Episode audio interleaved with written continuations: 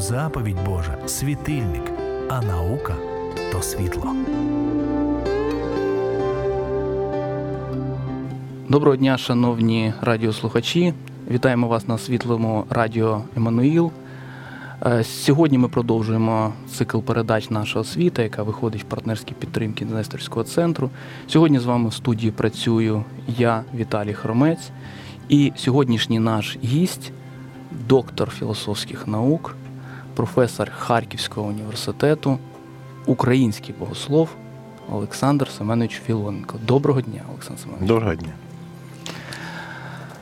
Олександр Семенович, розпочинаючи нашу, нашу розмову, ми сьогодні хочемо говорити про освіту. Точніше, ми в наших передачах тільки й говоримо про освіту. І сьогоднішня наша тема це тема дару в освіті.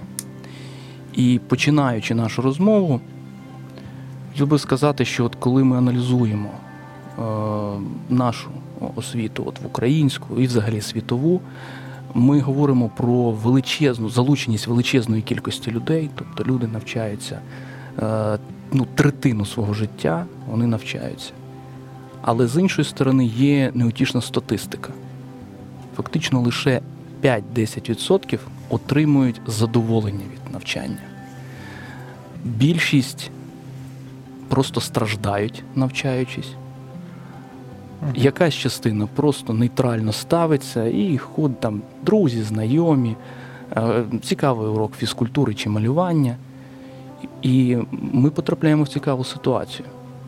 Освіта, яка задумувалася для того, щоб в першу чергу людину зробити щасливішою, вона виконує абсолютно протилежні функції. На вашу думку, чому так? Прекрасный вопрос. А, Чтобы этот разговор развернуть, я начну с одной метафоры, которая меня очень привлекает.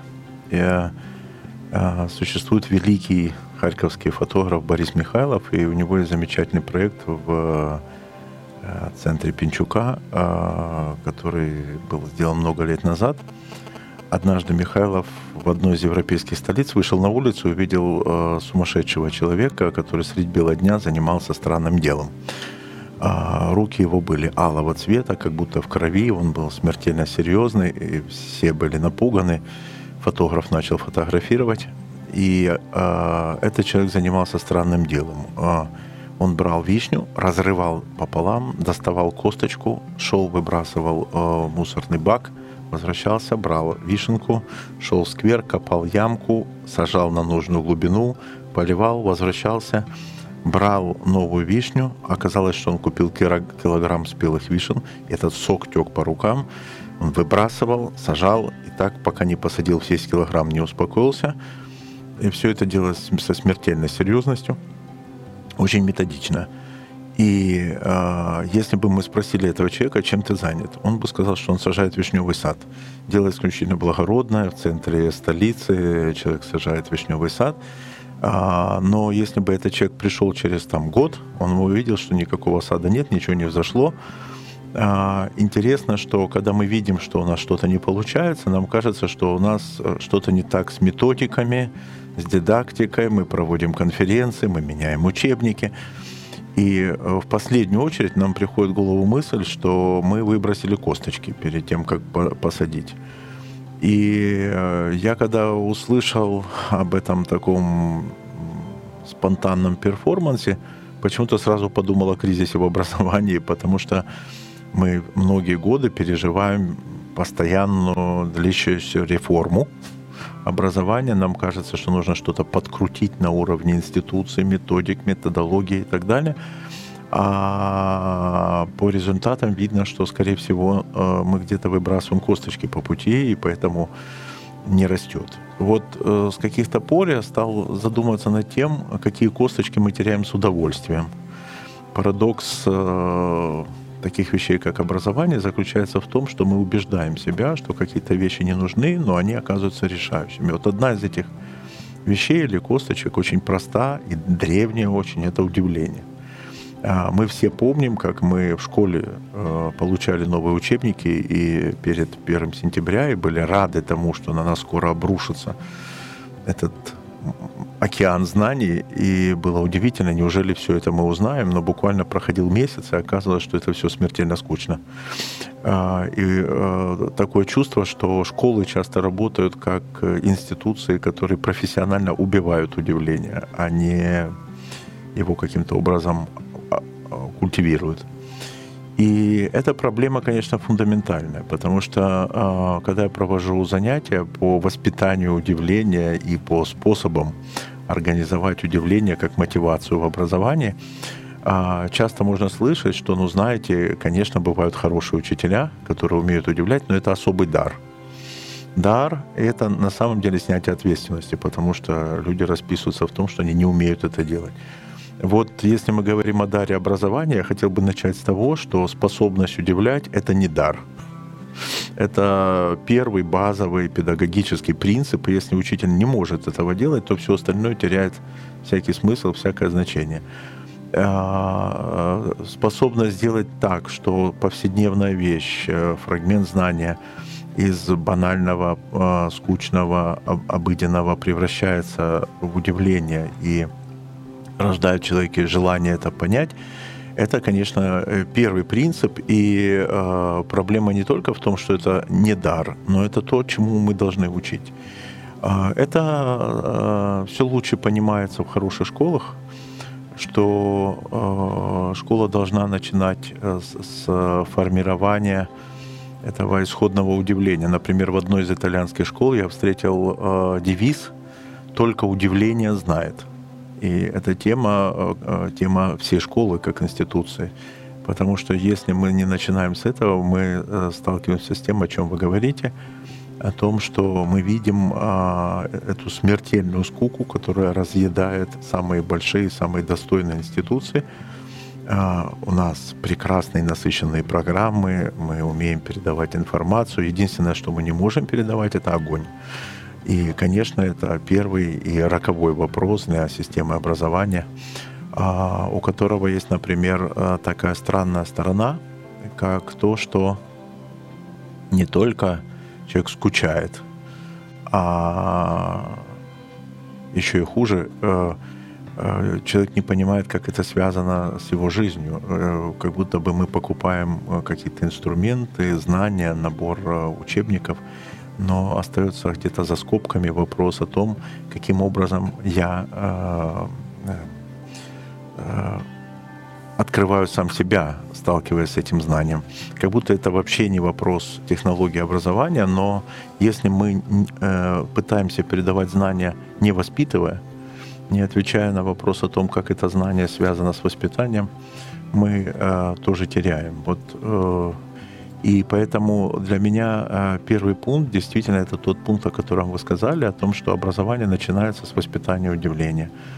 Удивление — это естественная человеческая реакция, э, которая связана с признанием того, что в твоей жизни появляется какой-то большой дар.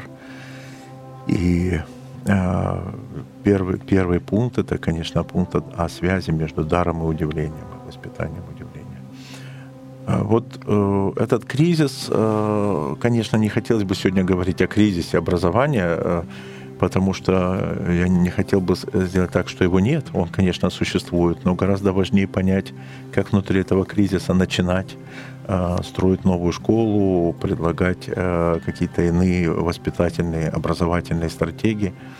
Э, и э, вот э, первая точка – это точка воспитания удивления. Олександр Семенович, а от ми говоримо про це здивування. Є величезна кількість педагогічних університетів, е, на них навчається величезна кількість студентів, майбутніх педагогів. І якщо я правильно вас зрозумів, ви радите фактично визначати там або дозволити визначитися майбутньому педагогу про його профпридатність чи непридатність, чи здатні ви дивувати чи не здатні ви дивувати. А якщо не здатні ви дивувати, чи готові ви вчитися дивувати? Якщо не виконується хоча б одна із цих умов, то краще, напевно, не ставати учителем. Я правильно вас зрозумів? Да, да, совершенно точно. Когда я был в университетской аспирантуре, я, как и все аспиранты Украины, слушал курс «Психология преподавания в высшей школе». Но мне повезло, этот курс читал выдающийся украинский психолог, а, профессор Середа, а, который говорил, что он встречается с нами только э, для одной задачи а, объяснить вот условия, при котором человек может преподавать. И он говорил, что э, главная ошибка преподавания заключается в том, что часто преподаватель заходит в аудиторию и борется с вопросом, который совершенно никому не интересен, и ему самому видно, что уже не очень интересен. В лучшем случае мы наблюдаем театр э, борьбы человека со своим собственным вопросом. И он говорил, что э, первое и единственное правило педагогики заключается в том, что мы должны передать свой вопрос э, аудитории и сделать так, чтобы этот вопрос стал вопросом каждого человека. Если мы это не способны делать, то все остальное не работает. И все свои лекции он посвящал тому, каким образом передавать этот огонь мотивации, как это возможно, что человек, заходя в комнату, э, дарит людям прежде всего вопрос, э, с которым они уже вместе что-то делают. Э, действительно, это принципиальный роковой момент. Возможно ли так, что преподаватель этого не умеет делать? Действительно, кажется, что институты этого не передают часто. Мне не хотелось бы сейчас критиковать систему, но эмпирически мы это знаем, что это так. Кажется, что это дополнительный навык. Ты умеешь делать какие-то базовые вещи. Ну, хорошо бы было, чтобы ты еще умел удивлять. На самом деле все наоборот. Если человек не способен удивить и передать огонь, все остальное действительно не имеет значения. Почему? Потому что, ну, во-первых, человек будет сам несчастен, который будет преподавать э, кажется, самое худшее, что можно придумать, это преподаватель, который устал от своего предмета. Опять-таки, ссылаясь на опыт одной итальянской школы, я вспоминаю, как директор ее мне рассказывал о трех принципах взятия на работу нового учителя. Он, он должен проявить три компетенции. Он должен обнаружить любовь к ученику, звучит это немножко банально, но это очень важный принцип, потому что судьба каждого э, встреченного тобой ученика или студента это прежде всего его судьба, а не те знания, которые ты собираешься ему передать. Если тебе судьба этого человека не интересна, то и знания ты не передашь. Второе — любовь к предмету, которая связана исключительно с, эти, с этим удивлением, потому что если я преподаю физику и давно физика меня не удивляла, и у меня не было личных встреч, что мне нечего передавать. У меня у самого нет удивления. И третья вещь, совершенно потрясающая, это любовь э, к своей собственной судьбе. Преподаватель, которому все ясно в своей жизни, который уже разобрался и остается ему только преподавать свой предмет, проф непригоден. Педагогика рождается из понимания того, что мы способны воспитывать ровно до тех пор, пока сами испытываем нужду в воспитании самих себя. И вот эти три аспекта, три задачи, удивление перед предметом, удивление перед судьбой ученика и удивление перед своей собственной судьбой, создают необходимый нулевой уровень всякого учителя. А если мы эти критерии применим к современной школе, то окажется, что мы в глубоком кризисе, несмотря на технологии, институты, программы, учебники что время, э, наше время это не время обсуждения только методических моментов каких-то, но и, конечно, формирования нового подхода к образованию как воспитанию. Э, а воспитание открывается как воспитание удивления. Олександр Семенович, ми з вами зустрічалися на двох майданчиках в двох школах. Ми зустрічалися і по різним, по іншим е, приводам, але так сталося, що ми з вами були разом в школі в школі Латрача в Італії. Так, власне, та школа, яку е, заснував своїми друзями Франко Німбріні. І потім ми з вами зустрілися вже в Україні. І, до речі, тоді, коли ми зустрічалися в Італії, е, ми міркували, Боже, ну хочеться такої школи в Україні. Так, Ми ми бачили якраз, мені здається, що якраз я бачив, що це щасливі учителі, щасливі діти. І я припускав, що ці щасливі люди разом щасливі під час уроку. І інші колеги, які побували на уроках, казали, що фактично так і відбувається. Це неймовірне дійство. І ось два роки після цієї зустрічі, потім ми зустрілися в школі Радовель. Да. Е, сільце Радовель в Житомирській області. Ми приїхали, побачили фантастичну школу, ми побачили фантастичний колектив, ми побачили ну, мецената е, Михайла Весельського, який створив це чудо. І ми б так само побачили щасливих учителів, щасливих дітей, навіть щасливих батьків. Можливо, от де секрет уже ну, цього успіху, якщо ми говоримо про створення конкретної школи? Да, да. И вот действительно, когда мы начинаем со школы Латрача, я должен признаться, что это школа, в которой я э, встретил в реальности э, ту мечту, которая у меня была где-то в голове и роилась в сердце, потому что все мы, родители и просто граждане, конечно, всегда представляем в своей голове какую-то идеальную школу. Я всегда знал, что есть идеал, и, конечно, к сожалению, этот идеал невозможен на Земле. И вдруг однажды, оказавшись в Италии в школе Латрача, я увидел реализованную школу и долго не мог поверить, щипал себя, проверял, э, не фантазирую ли я, не просто ли это эмоция. Действительно, что это значит? Счастливые дети, счастливые учителя, счастливые родители, жизнь которых меняется, потому что их дети счастливы. А, и вдруг э, в прошлом году я встретился с этим фантастическим опытом украинской школы в Радовеле. Э, и мне кажется, э, у двух этих опытов есть что-то чрезвычайно важное и э, нужное для нас всех. Может быть, кризис образования заключается в том, что мы достаточно последовательно в 90-е годы и 2000-е годы разводили образование и воспитание мы э, как-то проходили путь искушения того, что школа дает знания, семья воспитывает или общество воспитывает. Школа как будто бы отказывалась от воспитания. Но оказалось, что это общий, более-менее всемирный кризис, по крайней мере, европейский, потому что это были не только постсоветские процессы, но и процессы в европейском образовании. Э, все школы э, старались акцентировать внимание на компетенциях, на знаниях, передавать знания, а воспитание это частное дело каждого. Но оказалось, что если мы не воспитываем, мы не можем передать знания, и уровень знаний падал.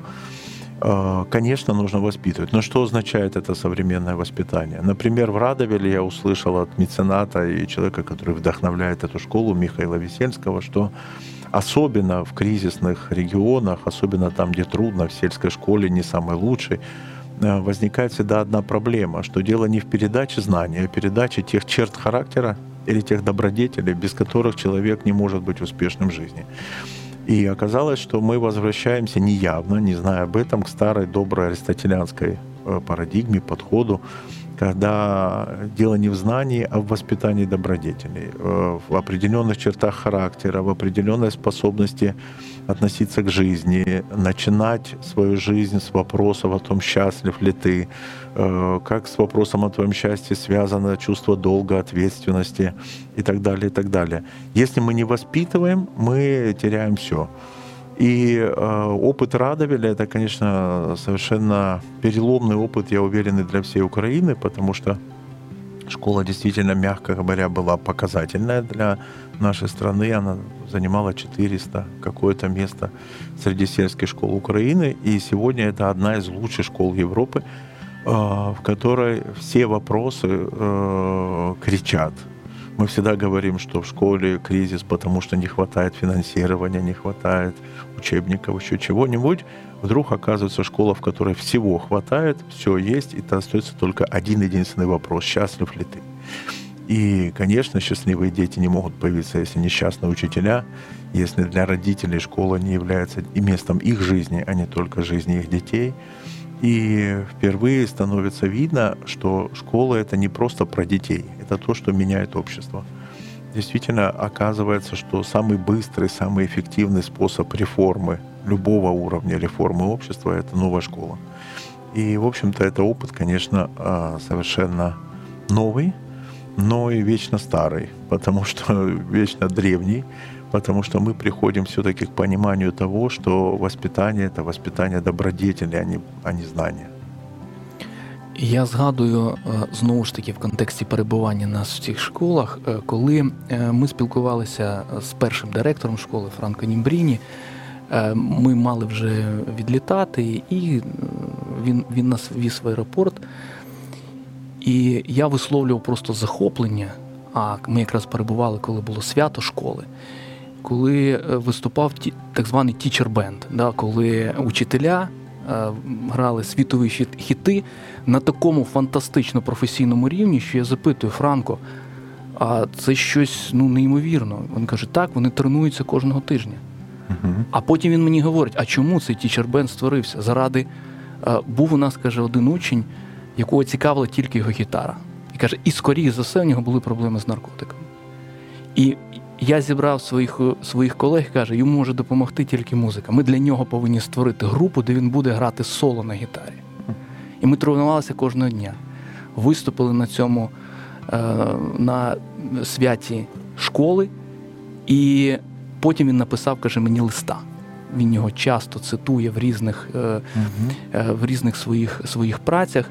І він каже, що цей, ця, ця, цей приклад що ми в центр ставимо окремо взяту, окремо взятого учня з його обличчям, з його проблемою, з його внутрішнім світом. І мене це, я пам'ятаю, ну серйозно вразило. І друга замальовка, якраз школа Радивеля. А після вашої е, після вашої е, лекції було спілкування. Підійшов один із е, батьків, і він говорить, що ви знаєте, я вже мав документи на виїзд на роботу і на ПМЖ в Чехію. Але коли з'явилася ця школа, у нас з'явилася надія. І я вирішив залишитися. От феномен правильної школи. Да, да. Змінюється таке враження, що все навколо. Ага, спасибо за вопрос, потому что вот смотрите, э, часто мы с вами бываем на многих педагогических конференциях, форумах, семинарах. А, очень часто, когда встречаются родители, родительские комитеты, обсуждают кризис образования, они ставят неумолимый диагноз – виновата школа. Когда встречаются учителя, они приходят к выводу, что кризис переживает семья – которые больше не воспитывают. Если мы приедем на церковную конференцию, на церковной конференции мы услышим, что, к сожалению, в нашем обществе кризис семьи, кризис школы, и церковь поэтому переживает тоже непростой момент. Но э, через какое-то время становится понятно, что кризис везде, и в семье, и в школе, и в церкви. И поэтому, когда говорят, давайте соберемся вместе и подумаем и решим, то это немножко странное предложение, когда собираются три больных и думают, что они друг другу помогут, если соберутся вместе. Вот э, именно благодаря Франко Нимбрини я понял, что выход из этого кризиса не в призывах друг другу помочь, а в том, что мы переживаем какое-то удивительное время личности, время отдельной личности.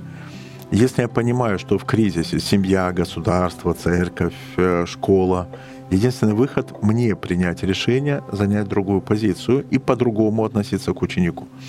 То, что поражает вот Латрача, я думаю, что это тоже общий ключ педагогики, что великие реформы начинаются с внимания к одному человеку. В это никто не верит, пока не открывает это в своем опыте. Ты можешь действительно служить нужде одного ребенка с гитарой, и через какое-то время ты увидишь, что вся школа меняется. Вначале кажется, что это крайне неэффективно. Вначале нужно изменить национальную систему образования, потом поменять устав школы, потом еще что-то. Но и этот путь э, в никуда. И с другой стороны, есть конкретный ученик, Например, в той же школе недавно я узнал, что был мальчик э, с, клаус... Э, с агорафобией, он не мог выходить из дома. И в какой-то момент он стал играть тоже в ансамбле, в театре. Это было какое-то чудо. Но что делали педагоги?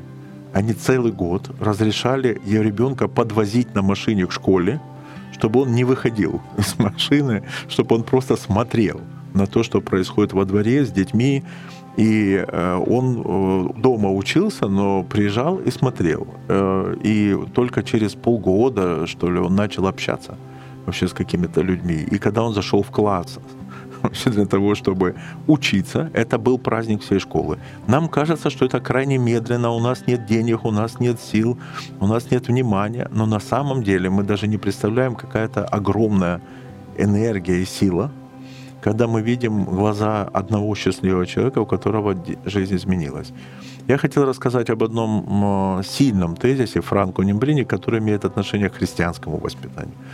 А, в Италии какое-то время назад, уже достаточно давно, случилась трагедия. В городе Верона а, уличная банда подростков, а, мы все говорим о насилии, сейчас это огромная проблема в школах, буллинг, там, преследование слабо, слабыми, сильными слабых, хулиганство и так далее. Вот уличная банда в центре прекрасного итальянского древнего города убила прохожего.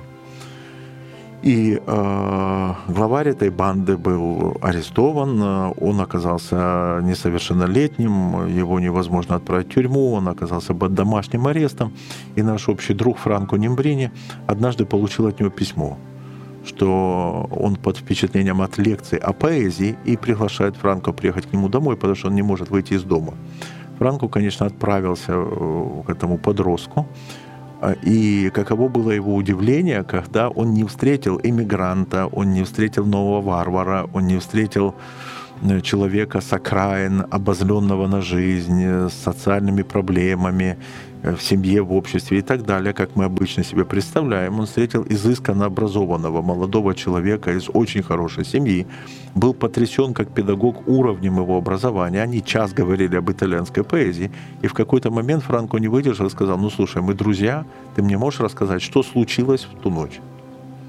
Этот парень первым же предложением сказал, ты знаешь, мы хотели убить время, но убили человека.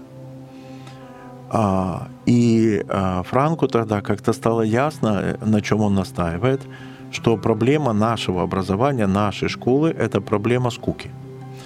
Из скуки рождаются чудовищные вещи, которые мы недооцениваем. Когда мы видим, что скучно учиться, скучно что-то делать, мы думаем, ну хорошо, это просто вопрос темперамента. На самом деле это та катастрофа, которая происходит. Э, скучающий человек способен на очень много плохих вещей. И тогда возникает вопрос, какова ответственность христиан? И вот тезис очень страшный и важный. Он говорит, что для общества сегодня христиане — это люди, которые учат, как не делать плохо. Но это недостаточно. Потому что если ты не делаешь плохо, это не значит, что ты счастлив. Это не значит, что ты живой это значит, что ты погружаешься в скуку. Ты можешь быть исключительно законопослушный гражданин и смертельно страдать, скучать, смертельно скучать.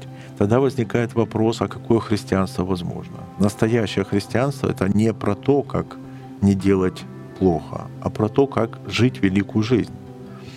И если христиане не свидетельствуют об этой великой жизни своим собственным детям, то рождается скука. И вызов огромный, потому что э, либо школа это место свидетельства о том, что жизнь прекрасна, велика, является дорогой к твоему счастью, либо школа неминуемо погружается в, в этот кошмар скуки, а потом всего остального. Э, если мы этот пункт не видим, то мы не понимаем настоящего кризиса образования – мы не можем преодолеть эту болезнь. Действительно, учитель, родитель и всякий человек, который берется воспитывать, это прежде всего свидетель. И свидетель того, что жизнь прекрасна. А человек, который не переживает свою собственную жизнь как э, великую и счастливую, как те учителя-музыканты в Латрача, которые воспитывают, получая наслаждение от ежедневных репетиций, Э, мировой классики. Да? Если для детей это не очевидно, что их учителя счастливы, э, невозможно совершенно это передать никому. Нам кажется, что это момент психологический, но это не психология. Это действительно краеугольный камень э, педагогики. Мне кажется, что для всех постсоветских режимов, обществ важна тема преодоления страха. Мы даже не замечаем, что многие наши воспитательные стратегии построены на тех э, как бы, образцах преодоления страха, которые сформировались десятилетиями. Нам трудно поверить, что опыт счастья гораздо более могущественен, э, чем все наши попытки устроиться. Что такое современный страх? Это когда родители говорят, ну хорошо, все у тебя прекрасно, но ты учись, потому что если ты не будешь учиться, то ты не сможешь поступить в институт, получить профессию, ты не сможешь, не сможешь, не сможешь. Поэтому осознай, как это страшно, и учись. И э, нам кажется, что мы даем очень хорошие советы, но это как раз те хорошие советы, которые ведут в ад. Э, потому что э, для человека образование становится чем-то, что должно его уберечь от страхов. И даже в случаях, когда действительно уберегло, и ты не боишься, но открывается этот бездна, океан скуки. И э, скука проявляется в социологически наблюдаемых вещах. Потому что если в классической педагогике мы думали, что мы должны научить детей делать добрые дела и не делать злые, то теперь, или хотеть доброго и не хотеть злого, то теперь оказывается, что мы имеем дело с кризисом желаний и в институте, и в университете, и в школе, когда э, труднее всего найти у ребенка хоть какое-нибудь желание. Не то чтобы доброе или злое, а хоть какое-нибудь желание. И э, э, кризис желаний заключается в том, что человек искренне не знает, чего он хочет. Он готов делать то, что скажет мама, то, что скажет учитель, потому что это спокойней. И современный учитель это не человек, который э, утешает, а человек, который рождает желание. А, это огромная проблема, как это возможно сделать. Но э, краткий ответ все-таки один. Э, мы все можем быть только свидетелями. Свидетелями того, что в нашей жизни есть эти великие вещи. Ну, я не знаю, уместно ли, но, по-моему, нужно рассказать сегодня главную педагогическую притчу Нембрини о Барле. А, потому что, а, кажется, это действительно ключ к какому-то пониманию современного а, выхода из кризиса. Он всегда рассказывает историю, очень похожую на историю о гадком утенке, что есть некий птичий двор, на котором есть мама-курица, у которой появился странный ребенок, орленок. Ее цыплята прекрасные, пушистые и желтые – а это длинной шеей э, странный, тяжелый, огромный птенец, который вместо того, чтобы искать червяка, все время крутит шею и смотрит на небо. Мама, конечно, волнуется, потому что она идеальная учительница, и говорит ему, не отвлекайся, не смотри на небо, ищи своего червяка. Потому что она понимает, что если он не найдет, умрет с голоду, потому что он огромный, ему нужно больше. А, но и сам этот орленок не понимает, зачем он смотрит на небо, ему просто плохо. И в один прекрасный день по небу летит орел. Орел, который не педагог, вообще не интересуется курятником, вообще даже не знает о его существовании, летит по своим делам. Но в этот момент орленок, смотрящий на орла, на эту точку на небе, понимает свое призвание и понимает, что он орел и взлетает в конце концов. Вот э, эта притча великая, потому что она показывает, что в образовательном процессе важен не, важна не только фигура мамы курицы, которая передает знания и помогает тебе найти все необходимое для жизни, социализироваться, решить проблемы с семьей, со здоровьем, с, э, э, с адаптацией в обществе. Но и э, фигура этого свидетеля орла о том, что свидетельствующая о твоем призвании. И свидетельствует он не таким образом, что строит урок, что-то рассказывает. Нет, он просто летит. И когда ты видишь в жизни, что есть орлы и есть великое, ты понимаешь свое призвание.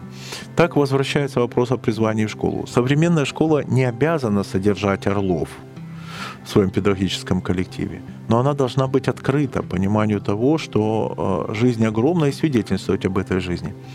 Меня поразил э, один случай в африканской школе в Уганде, о котором мне рассказывал молодой учитель.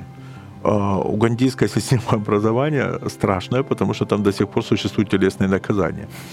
А, и э, в тюрьмах находится больше 50% заключенных, э, это учителя, э, которые перестарались в телесных наказаниях. А, и когда итальянцы построили в Уганде школу, они проводили много занятий по поводу преодоления этого насилия и все. И вот однажды произошел случай, когда к учителю постучала 14-летняя девочка, и попросилась на разговор. Для угандийцев это совершенно не свойственно, не может девочка э, обращаться к учителю, европейцу, мужчине э, первой. Но она обратилась, потому что у нее в жизни кризис, большой кризис. И он спросил, ну что с тобой происходит? Она ему говорит, ну знаешь, я хотел тебе сказать, никому не могу это объяснить, но моя жизнь полное дерьмо. Проблема не во мне, э, то, что еще хуже, то, что это и жизнь моих родителей. И я знаю, что я отсюда никуда не уеду. Я каждый день понимаю, что эта жизнь ничего не стоит. И он э, э, растерялся и спросил, ну подожди, ну неужели ты никогда не бываешь не то что счастливой, неужели тебе никогда не будет хорошо? Она говорит, да, бывает, когда родители из дома уходят, э, вечером они идут в кино, а я выхожу в сад, смотрю на саванну, смотрю на эти прекрасные пейзажи, на это небо, на эти звезды и понимаю, что э, как-то в жизни есть как, э, какая-то необъяснимая красота. Он взял и процитировал есть стихотворение великого итальянского поэта Леопарди о размышлениях пастуха в пустыне. Прочитал я наизусть, эта девочка сказала, «Господи, какое прекрасное стихотворение, ровно о том, что я переживаю по вечерам. А где живет этот человек?» И учитель растерялся, потому что ему надо было в этот момент сказать, что этот человек 200 лет назад умер, к сожалению.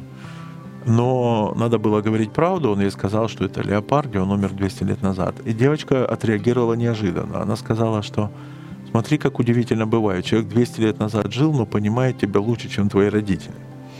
А, и она выучила потом Леопарди наизусть, и так с этого момента началась дружба. Но что сделал педагог? Он попросил ее на стене школы нарисовать портрет Леопарди. Э, конечно, в наших школах полно портретов, под ними даже что-то написано. В этой угандийской школе нет ни одной подписи. И когда гость школы идет по коридору и видит портрет какого-то непонятного европейца и спрашивает, кто это, э, они зовут девочку, которая рисовала портрет, и спрашивают ее, кто это. И она рассказывает историю своей встречи. Она не читает лекцию о значении леопарди для итальянской литературы. Она рассказывает, как однажды ей было плохо, она читала стихотворение и почему-то встретила этого человека. Вот школа, построенная на опыте великих людей, на опыте встречи с величием жизни, это, конечно, новая школа, школа свидетельства. И это не вопрос только о исторической науке, филологии. Это и вопрос о математике и физике. Я много лет работаю на семинарах э, повышения квалификации учителей истории, на которых мы э, изучаем материал, не входящий в школьную программу, а именно три катастрофы, которые произошли в Украине. Голодомор, ГУЛАГ, Холокост. И э, когда мы обсуждаем эту тему, мы э, сталкиваемся с любопытной проблемой, что, с одной стороны, все учителя говорят, жалко, что этим темам так мало времени отводится. А я их спрашиваю о другом. Если бы вам дали год, и вы бы целый год могли преподавать эту тему, что бы вы рассказали детям? И оказывается, что этот материал ставит в тупик э, все наши педагогические навыки. Мы не можем детям передавать просто знания, потому что а какая разница, сколько миллионов убили? Человек может запомнить только числа. 20, 30, 60. И э, если человек поймет, что в его городе за углом убивали вот так, как э, убивали, то ты можешь получить только травму. Ты не можешь больше спокойно жить в этом городе, потому что ты знаешь, какая трагедия тут происходила. А, мы не можем воспитывать, потому что традиционная модель воспитания в наших школах – это модель а, а, авторитета, который говорит «делай, как я». Я твоя учительница делаю так, и ты поступай так же. Будь добрым, хорошим учеником. Но катастрофы 20 века, оказывается, ставят человека перед таким вопросом, что я сам не знаю, как бы я себя вел в этой ситуации. Катастрофы я совершенно растерян и беспомощен. Если я буду думать, что я могу кому-то показать пример, это значит, что я не понимаю, что случилось. И оказывается, что традиционные модели не работают, и этот материал ставит вопрос, а возможно ли другая педагогика? Возможно ли э, какая-то помощь нам всем э, перед этой памятью о трагедиях? И оказывается, что единственная возможность — это педагогика свидетельства, когда я говорю ученику, я не знаю, как бы я себя вел, но посмотри, какие люди жили, как они проживали это время, как возможно, что некоторые из них умели в ситуации бессмысленности, ада, смерти, насилия оставаться людьми, оставаться человечными. И взгляд на этих людей, на великих людей, способных оставаться человечными, на святость, на э, э, другие примеры жизни, меняет педагогическую систему. Э, я это э, понимаю как очень определенный педагогический принцип. Э, принцип такой – что в этой новой школе учитель, заходя в класс, является безусловным авторитетом для ребенка. Не надо доказывать, что ты взрослый.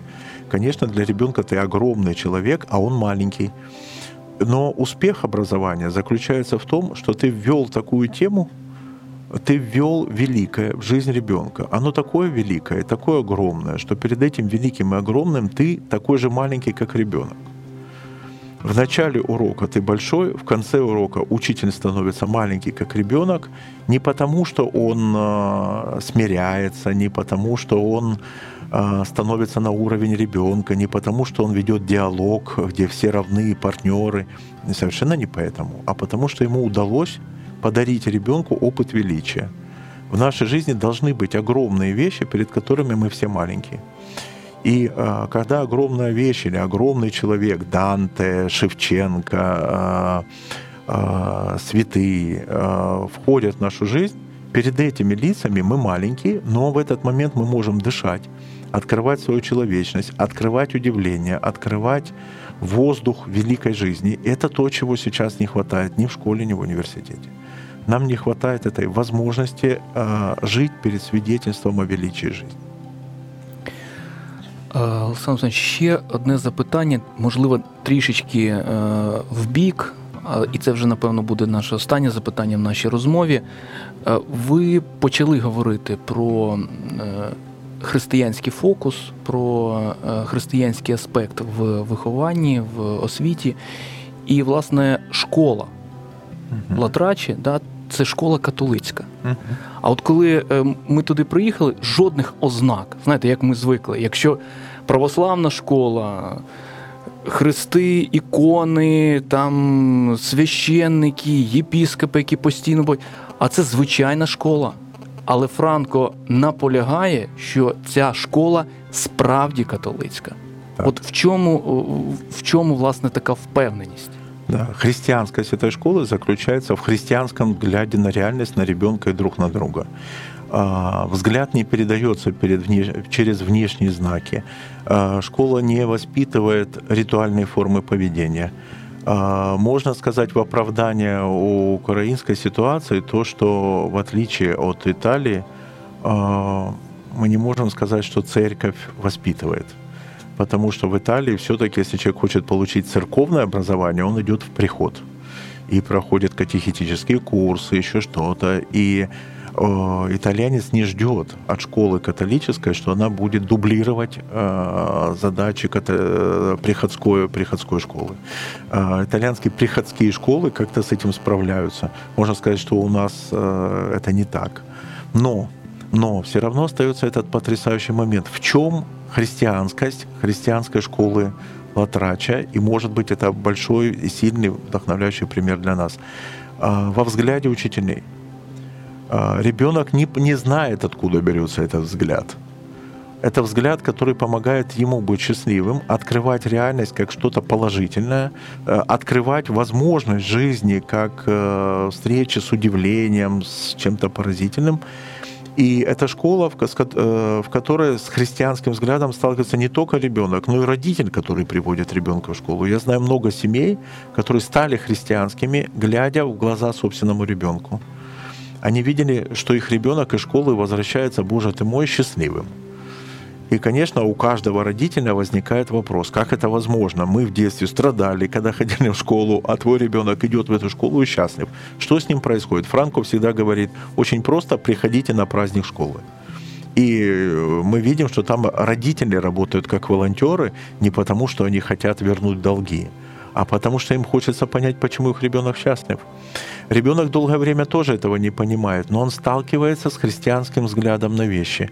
И в конце концов рождается вопрос, почему это так, почему эти люди так живут, кто эти учителя.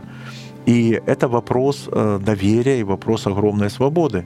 Э, э, христианство передается через взгляд. Взгляд учителя, который не обязан себя декларировать как христианский, не обязан поддерживать только рамки. Но это огромный вызов. Можем ли мы смотреть на мир как христиане таким образом, что это становится привлекательно для всех? Можем ли мы, не спрашивая, приглашать в нашу школу э, любого ребенка из семьи атеиста, агностика, мусульманина, любого гражданина Украины э, в школу, например, православную, протестантскую, католическую, таким образом, что человек в этой школе счастлив. Если это так, если это получается, то школа справляется со своей миссией. Школа православная, католическая, протестантская в тот момент, когда э, дети видят в учителе свидетеля любви и свидетель того, что э, школа, школа это место его жизни и его счастья.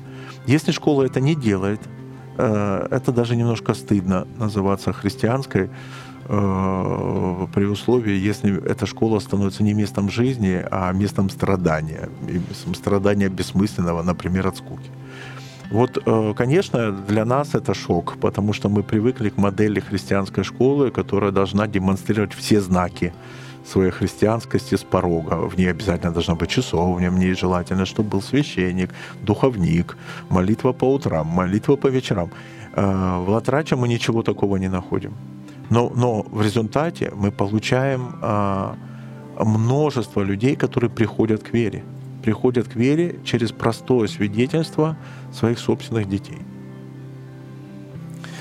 Ну, на цій прекрасній ноті ми будемо закінчувати наш ефір. Хочу нагадати нашим слухачам, що сьогодні ми говорили про освіту як дар. І з нами в студії був доктор філософських наук, професор Харківського університету Олександр Семенович Філонінка. Дякую вам, до побачення. Здобудеш освіту, побачиш більше світу. Народне прислів'я. Ви слухаєте програму про освіту.